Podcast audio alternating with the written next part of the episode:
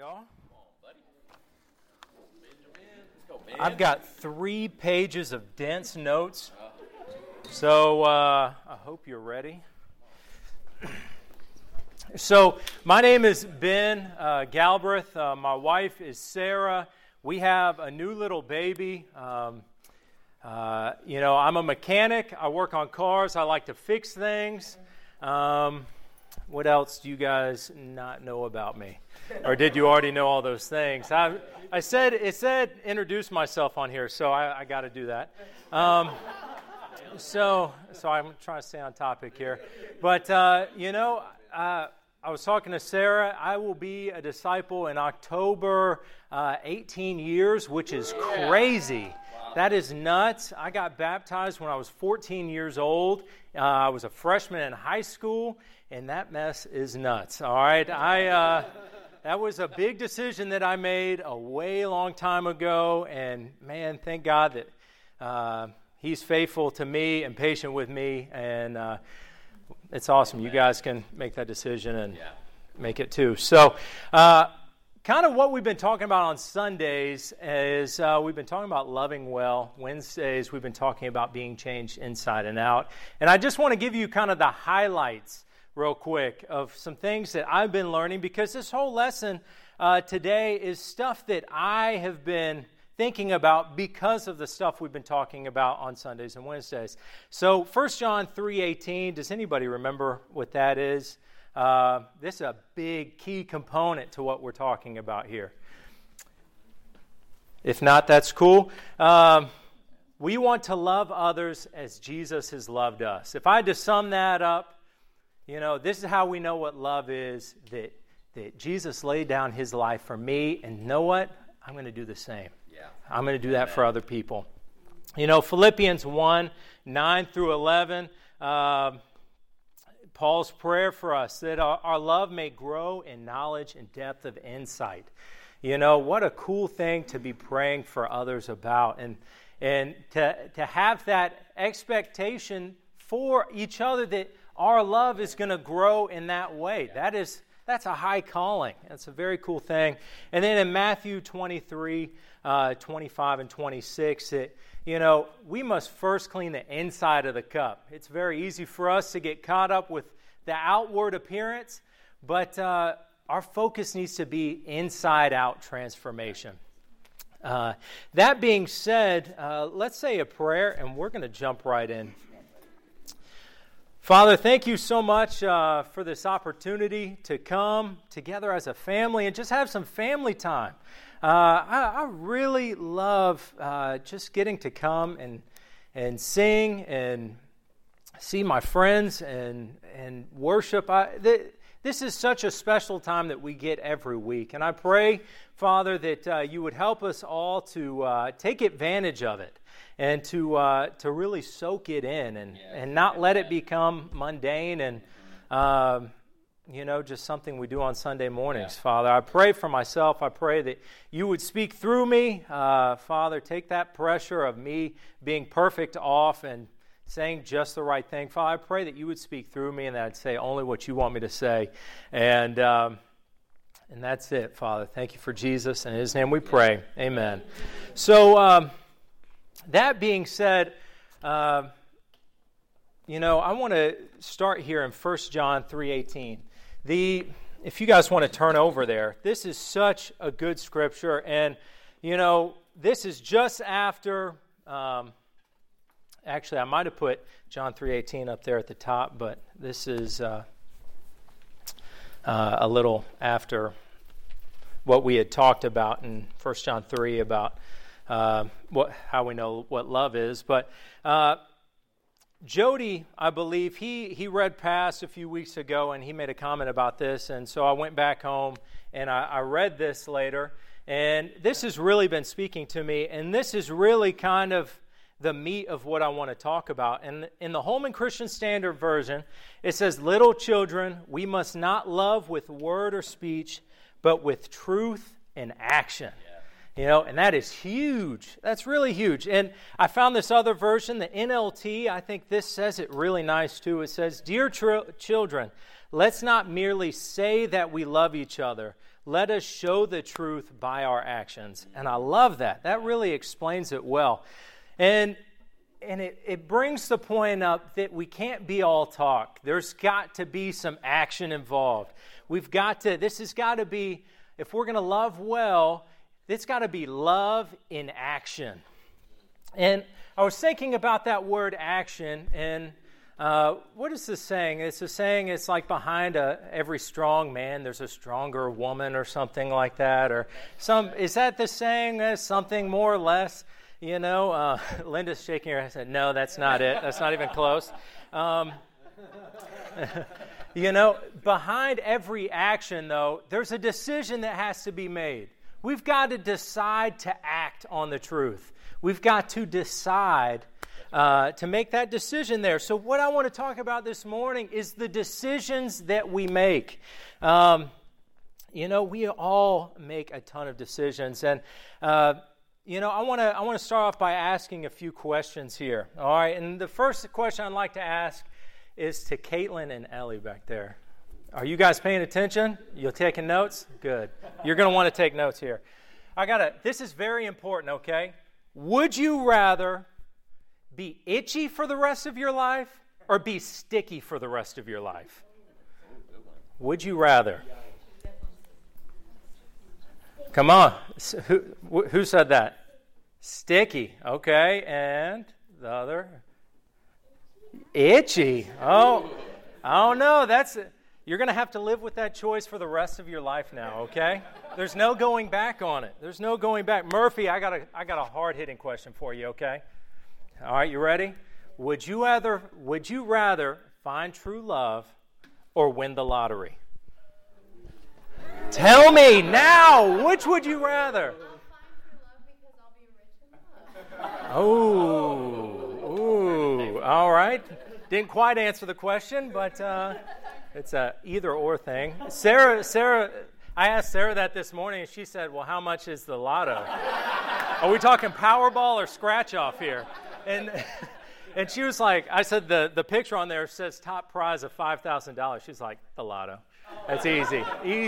That's easy. All right, Jacob, I got a question for you, bro. All right. Would you rather be half your height or double your weight? Oh. This is crucial. We've got to know the answers to these things. Double my weight if it's a gym thing. I don't know, okay? I don't know about that. Okay, I'll just be double my weight. That's awesome. Good stuff. That's hilarious. Riley, I got one for you, brother. All right, bro. This is Mr. Karate, okay? Would you rather fend off a dog-sized cockroach or a horse-sized rat?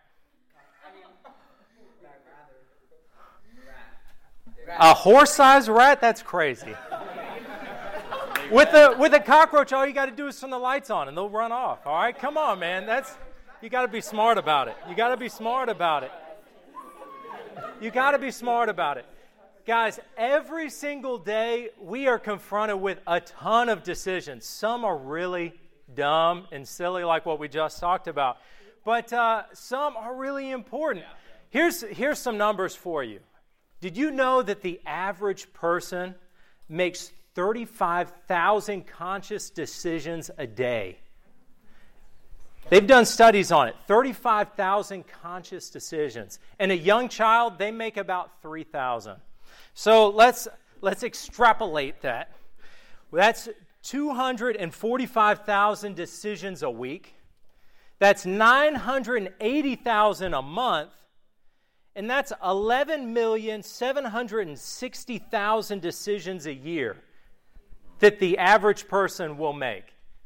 Does that intimidate you at all?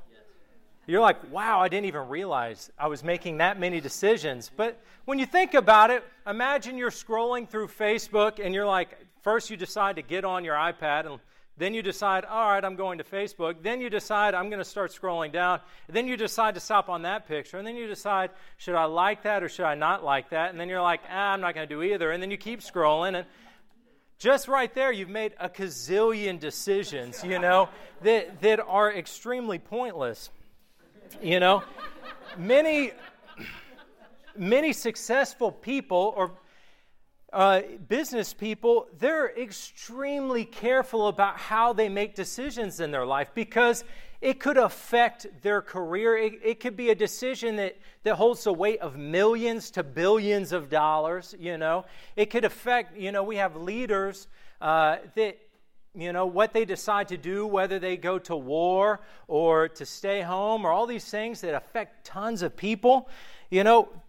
A lot of people are very concerned with decision-making. And some things, silly things, I think, that people do, like Steve Jobs, we all know who he was, of Apple. We all know that he wore that black turtleneck all the time. The reason why he wore that same outfit every single day is because he didn't want to waste time or cognitive, strength on picking out an outfit. So that was his uniform. He put it on every single day so that he could save some energy for making the real big decisions later. Other people I've heard, you know, talk about, man, they talk about only they eat the same thing every breakfast and every lunch because they don't want to have to make those decisions. They can focus on the big important things, you know. And some of that stuff is kind of silly to me just because those same guys, they'll get on and, you know, do the whole Facebook thing or they'll spend all this time rummaging through emails or surfing the internet in the morning too, where you're you're wasting just as many. You know, why don't you just pick out something you want to wear? So, I don't know.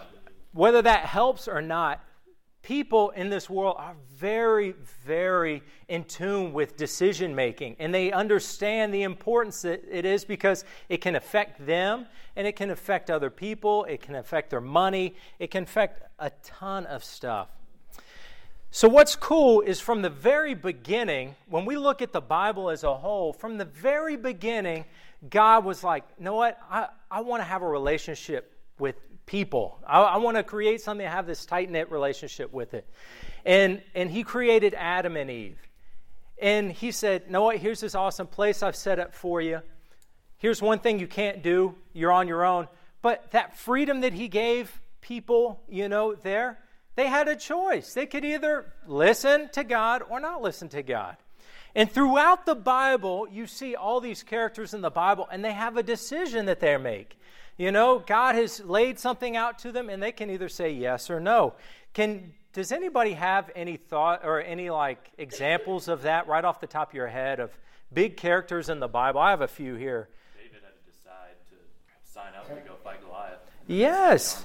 Yeah, he could. What if he never did that? And that never happened. He just was in the line and he was super scared, you know? I would have lost. Yeah. Oh, yeah. That would have changed history. But then later in his life, he had the decision to go to war or not go to war, and he didn't go to war, and then got caught up in all kinds of sin that affected his life. Yeah, that was a big decision in his life. Abraham had the choice if he was going to take Isaac up to sacrifice him. Yes. Yeah. That was crucial. Imagine if he wasn't faithful with that. What would have happened? Well, you know, where would our faith be, or what would that look like now? I don't know. I was thinking about Moses, who didn't want to go back into Egypt, but in the end decided to listen to God and go anyways. Yes, I was thinking about that one too. I thought about the other thing. What if Pharaoh, after the plagues, what if he still was like, nah, I'm still not going to let him go? What would Jesus, or what would God have done next? What would the next plague be? If killing all the first children wasn't enough, what would the next thing have to be to get, you know? That would have changed the story a ton and how we know it. You know, I think about Noah. You know, what if he decided not to build the ark? You know, that would be crazy. I was thinking, let's go to the New Testament. What if when Jesus was calling the first disciples and he said, "Come follow me," what if they said, "Nah, I'm all right," you know? What? That would have been wild. That would have changed the whole story, how we know Jesus and faith. And what if he decided when he's down there praying and he's sweating blood, he decided, no, I'm not going to do it. I'm not going to go to the cross, you know? I don't have to. Let's not do it, you know? That would have changed everything. You know, from the very, very beginning, God has given us a choice. So what about us? He's given us the same choices. He's laid it out for us, and He's given us choices to make. You know, even this morning, we've made a ton of choices, from whether, you know, what time we're going to leave the house, what time we're going to get up, what seat we were going to sit in when we got here, you know, maybe later when I'm going to get up to go to the bathroom in the middle of the lesson, you know, whatever. We got all kinds of choices to be made, you know. We have all kinds of choices, you know. When we're confronted with Jesus, we've got to choose. Yeah. You know, the first time you met Jesus, you know, I might have, you know, I wasn't ready the first time. You know, it took a long time. It's really funny when I say that, because I was like 12 or 13, you know. But you think about your walk with God, you know, and He's saying, "Follow me. Come see about me." You know, do you say no and just go back to your boat? Go back to your job, go home, go back to what you're doing. You know, those are serious decisions. You know, yeah. We can go a long way and not even want to make a decision about that stuff. But responding to Jesus, the truth, produces actions. And the choice is ours. Nobody's twisting our arms. And I love that, because just being in here this morning, I love it. Our singing, you know, back here, Pat, he's like, I don't know, he's on point, like switching the lyrics because everybody's off and like doing it not in the right order. And, you know, people are back. I don't know. It's just awesome, because in here we're family, and we can kind of, there's no pressure. Because it's family time. We're all in the same boat. I love that. But still, we have to decide. So here's a hard question I've been wrestling with this week. So, and I'm going to open this up. What is the difference between merely making good decisions and deciding to be obedient to Jesus? Because I feel like there's a line in there of like just being good, but then actually following Jesus. But a lot of the things we're called to do, I mean, are good decisions on either side of the coin, you know? So let's open it up. I want to hear what you guys have to say about that. Linda. Ask Christ first. Before, you know, just like the children, if they want a cookie or they want a brownie, mm-hmm. They have to ask first and get the permission to go ahead and have it. Okay, cool. I think there's like two different kinds of decisions. There's some that are instinctual, like you have to make a split-second decision. Mm-hmm. And then there's some that you have to meditate on and get advice on. And for those split-second decisions, I think for me, it all comes down to whether or not I'm like keep putting God first and keeping in step with the Spirit. Because honestly, I'm not going to be able to make a split-second decision that's godly if I haven't first, at the beginning of my day, submitted myself to the Scriptures and to prayer, and got myself, you know, involved with God from the get-go, so that I can, you know, make the split-second decisions in a righteous way, you know. And then there's the ones that you just require a lot of meditation and thought, and those two also require that you keep in step with the Spirit, but it's just a little different process, you know. So. Some good thoughts right there. Yeah. I was thinking about that, even in light of like, even in like my thought life and what mm-hmm. I think of and all that kind of stuff, is there's a side of it where I can get a lot of confidence because I can will myself to do things. Yeah. I can be kind of type A and very. You know, and then and so I can get myself to a place of going, okay, I'm going to think about good things and positive things, and I'm going to think about faithful things and all that kind of stuff. And the truth of the matter is that takes a lot of like this mental energy mm-hmm. for me to do. But the difference in like making the same decision but doing it for Jesus, like what I'm thinking in my mind is when I think of the only reason why I would do this is because this is what Jesus said to do. Like, this is what pleases him. This is what, and then it's almost like it's effortless almost. Yeah. At that point, so I mean, that's the difference. I feel like I can make the same decision. Yeah. You know, but just shifting my mindset on, well, I'm gonna do this because Jesus would make it. He wants me to make it. He tells me to make that. That's the game changer for me. Yeah, that's huge. That's huge. Go for it, Jacob. I was just thinking about, good decisions are subjective, because depending on how I feel one day, the good decision may be I'm not going to gossip, but I will give a real nasty look on my face when they bring up this person's name. Mm. I made a good decision because I didn't gossip. Or, you know what I mean? It's very subjective of, I wasn't as bad as this guy, I wasn't as bad as that person, so I was the good one. We're following Jesus, I'm actually trying to put the scriptures in the front, what you're saying, truth in action. I'm actually going to action with the things that I say I believe, and not just trying to do what's better than the person next to me. That's great. I, right here, I think the answer comes down to either Jesus is Lord or I'm Lord. And that's really what it comes down to, is either in my decision making, I can make the same decision, but either one, Jesus is Lord of my life, or I'm just trying to make my life a little better. I'm just trying to do something to make my life a little easier, or whatever that is, or to run a little bit smoother, Right. And so that's a tough thing, because when we think about our decision making, it's not a self-help kind of thing. What I'm talking about here is not self-help. It's not better business decision making.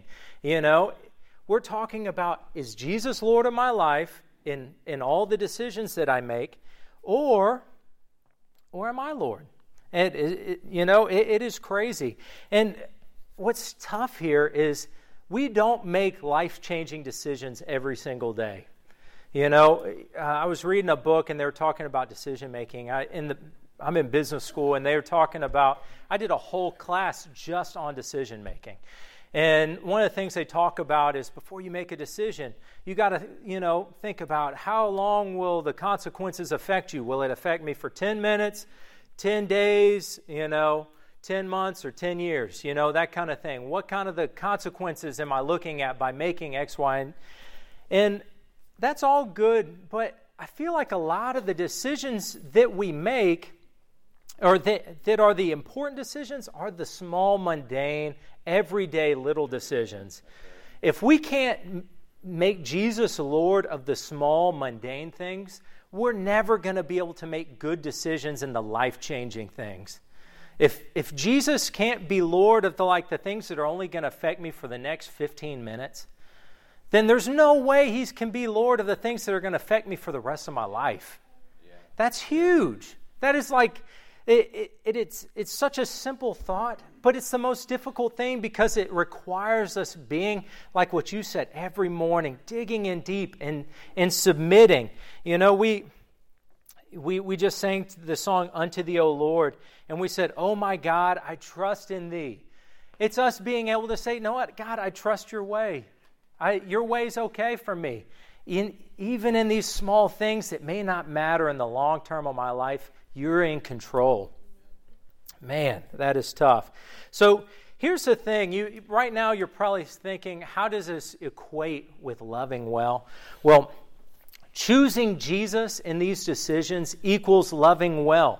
Everything that he taught us was there to help us either love God better or to love others better. And those are all and actually it's all the same thing.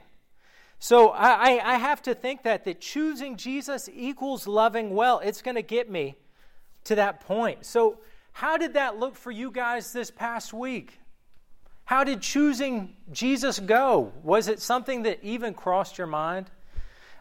For me, I was thinking about these things, and over the past few weeks, that this idea of I need to make the decision. I just need to make the choice to love well. I just need to do it. That's what I was thinking about. So when I was asked to to preach, I was like, man, that's kind of what I want to talk about, because that's kind of what I'm wrestling with. And so this past week, I've been like thinking about my choices, and I've been thinking about what's this going to look like, and, you know, looking back on things that I've done that weekend. You know, what's crazy is at the end of this week, Keith and I went and got breakfast. I was like, man, I'm super bummed out, because I make a ton of bad choices all the time, you know. I'm thinking about it, and I'm trying, you know, and like the day before, I made Sarah cry, and she tried to do something sweet for me, and, you know, I'm fighting to, like, have quiet times, but it's not going great, and I want to do these good things, but I feel like I'm only making dumb choices, and it bums me out, and I feel down in the dumps. I'm like, I'm no good.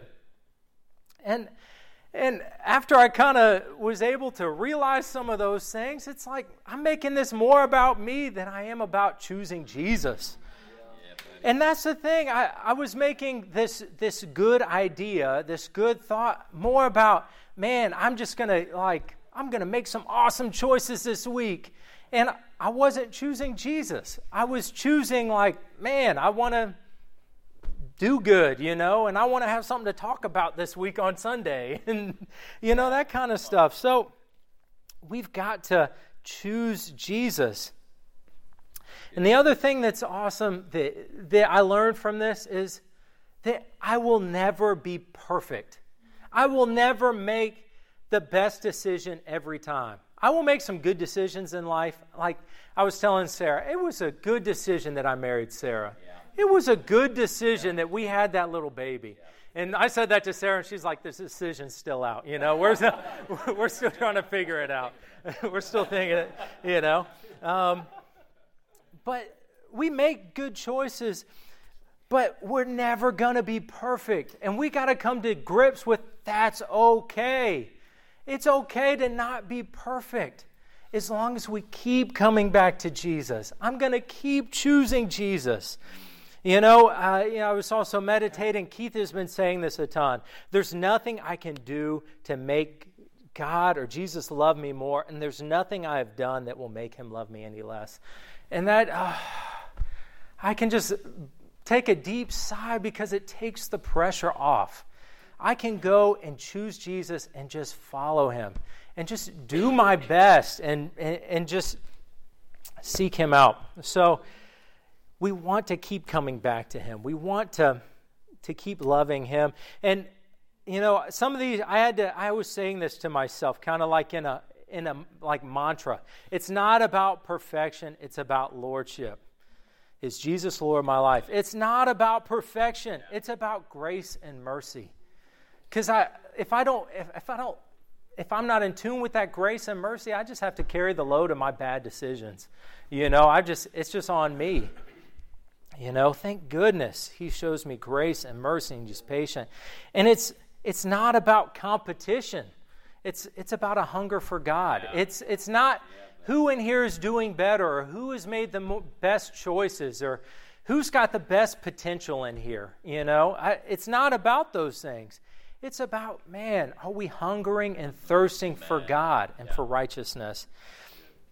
And so one of the things in my reading for business and all that stuff is you have these guys that are these big decision makers for companies and for armies and different things like that. And they have this concept of failing fast.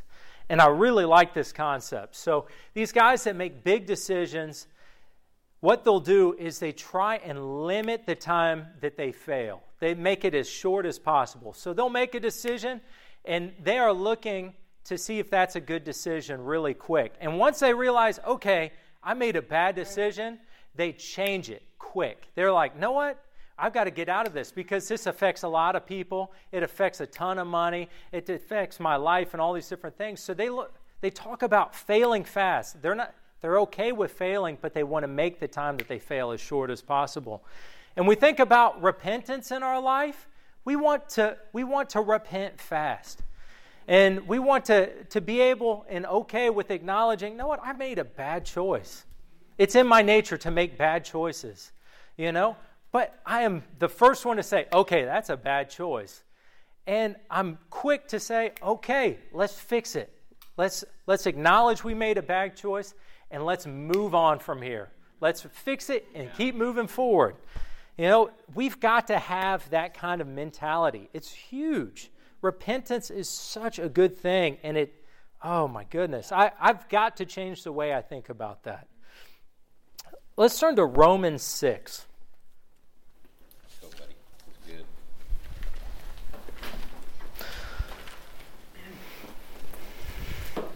I feel like this scripture here really kind of is perfect for what we're talking about and will lead us here into the next part. And 1-4, I'm reading from the NIV here. It says, "What shall we say then? Shall we go on sinning so that grace may increase? By no means. We are those who have died to sin. How can we live in it any longer? Or don't you know that all of us who were baptized into Christ Jesus were baptized into his death? We were therefore buried with him through baptism into death, in order that just as Christ was raised from the dead through the glory of the Father, we too may live a new life." And I love that. That, you know, we've been shown grace and mercy. There's an understanding that we're never going to be perfect. And that grace should inspire a decision to put to death sin. And you know, Jody, he's been doing, he did a little lesson for us in family group the other night, and he was kind of taking us through the Bible. It was really, really cool. But he was talking about how sin is separation from God. You know, and that the acts of the sinful nature, those things are an expression of our separation of God. And have you ever thought about putting to death your separation from God?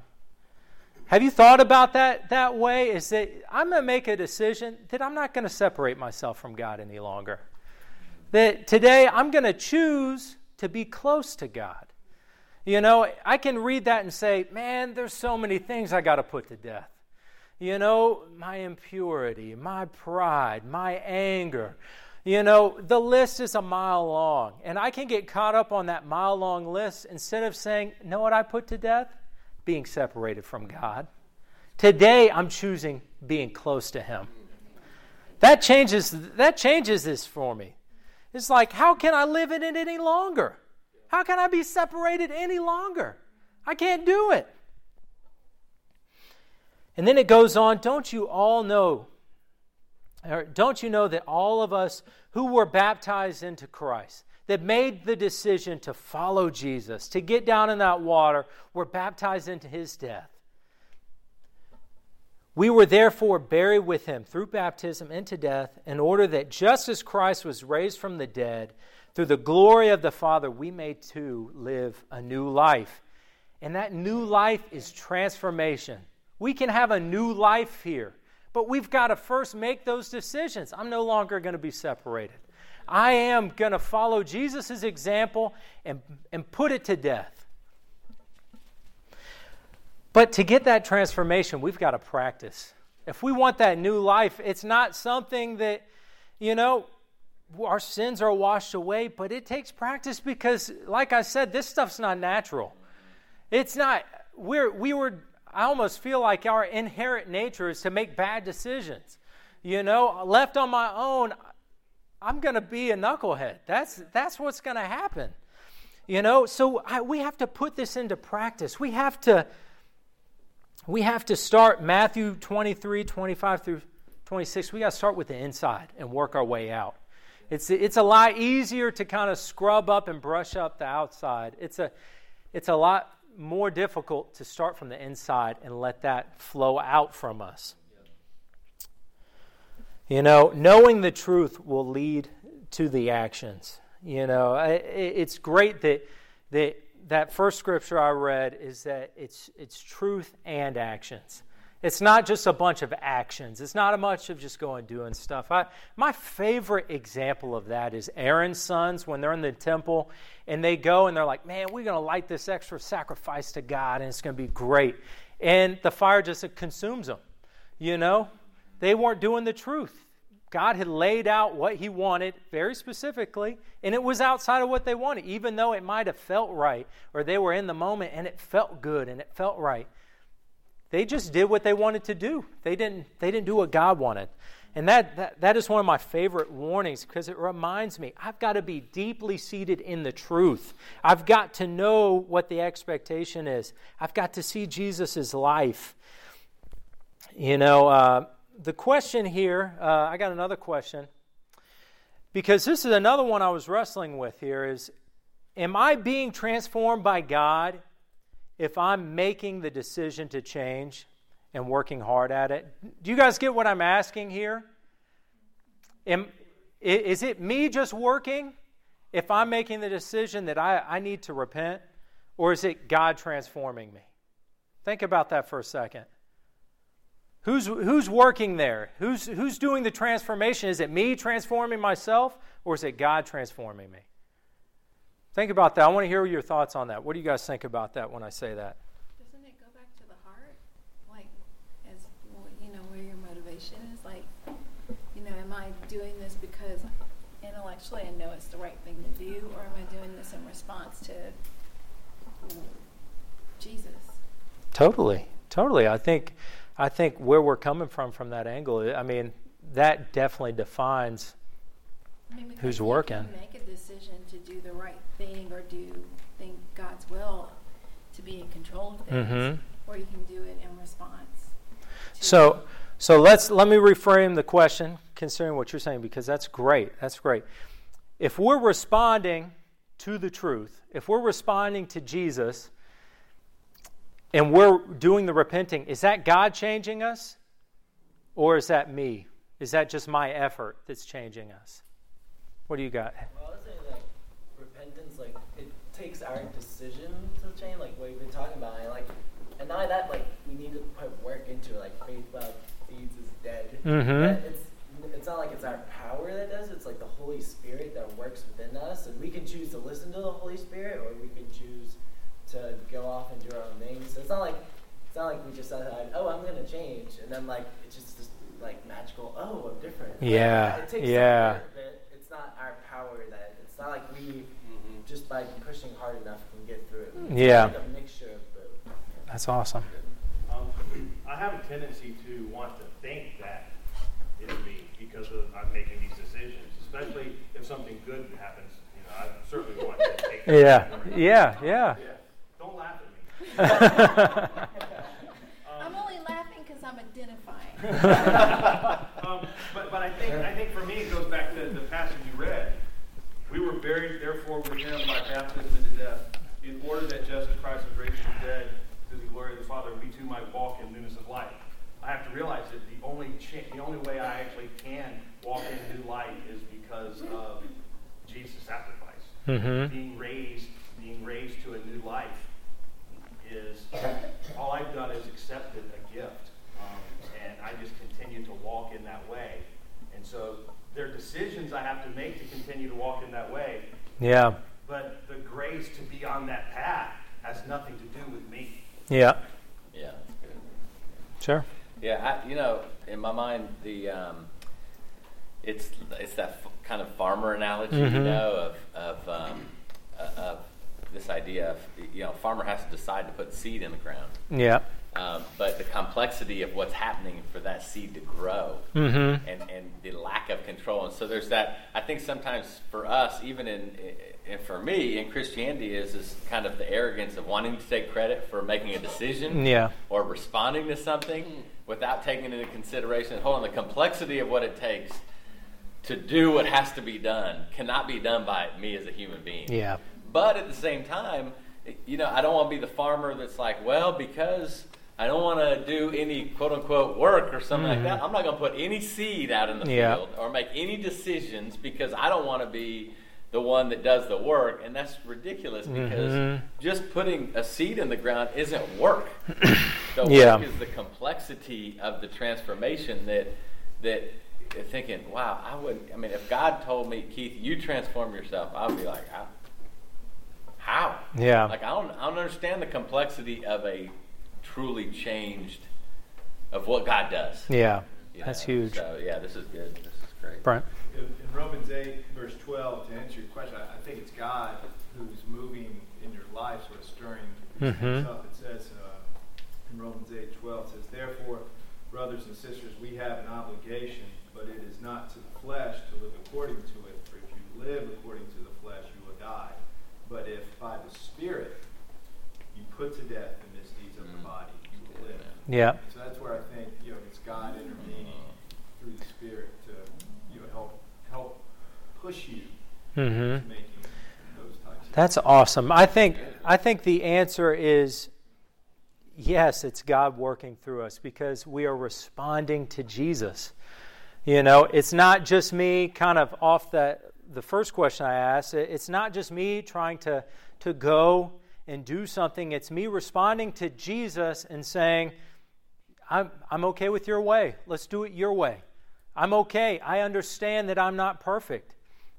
And it really, I was thinking all this stuff kind of goes back to Matthew 5, where we're becoming poor in spirit, and we understand that, okay, I'm not good at this. I need your help, but I'm willing to follow you, I'm willing to do that. And I had this, I really, when I think about transformation, I think about in football practice, like the corners, when they're training and they're doing pursuit drills and stuff like that, they'll backpedal and they'll do their hips and all that stuff. And that's really tough in practice. If you're trying to learn how to do that stuff and be in the right place at the right time, you really have to work hard at those things. It doesn't come naturally to turn your hips the right way and to step in at the right time.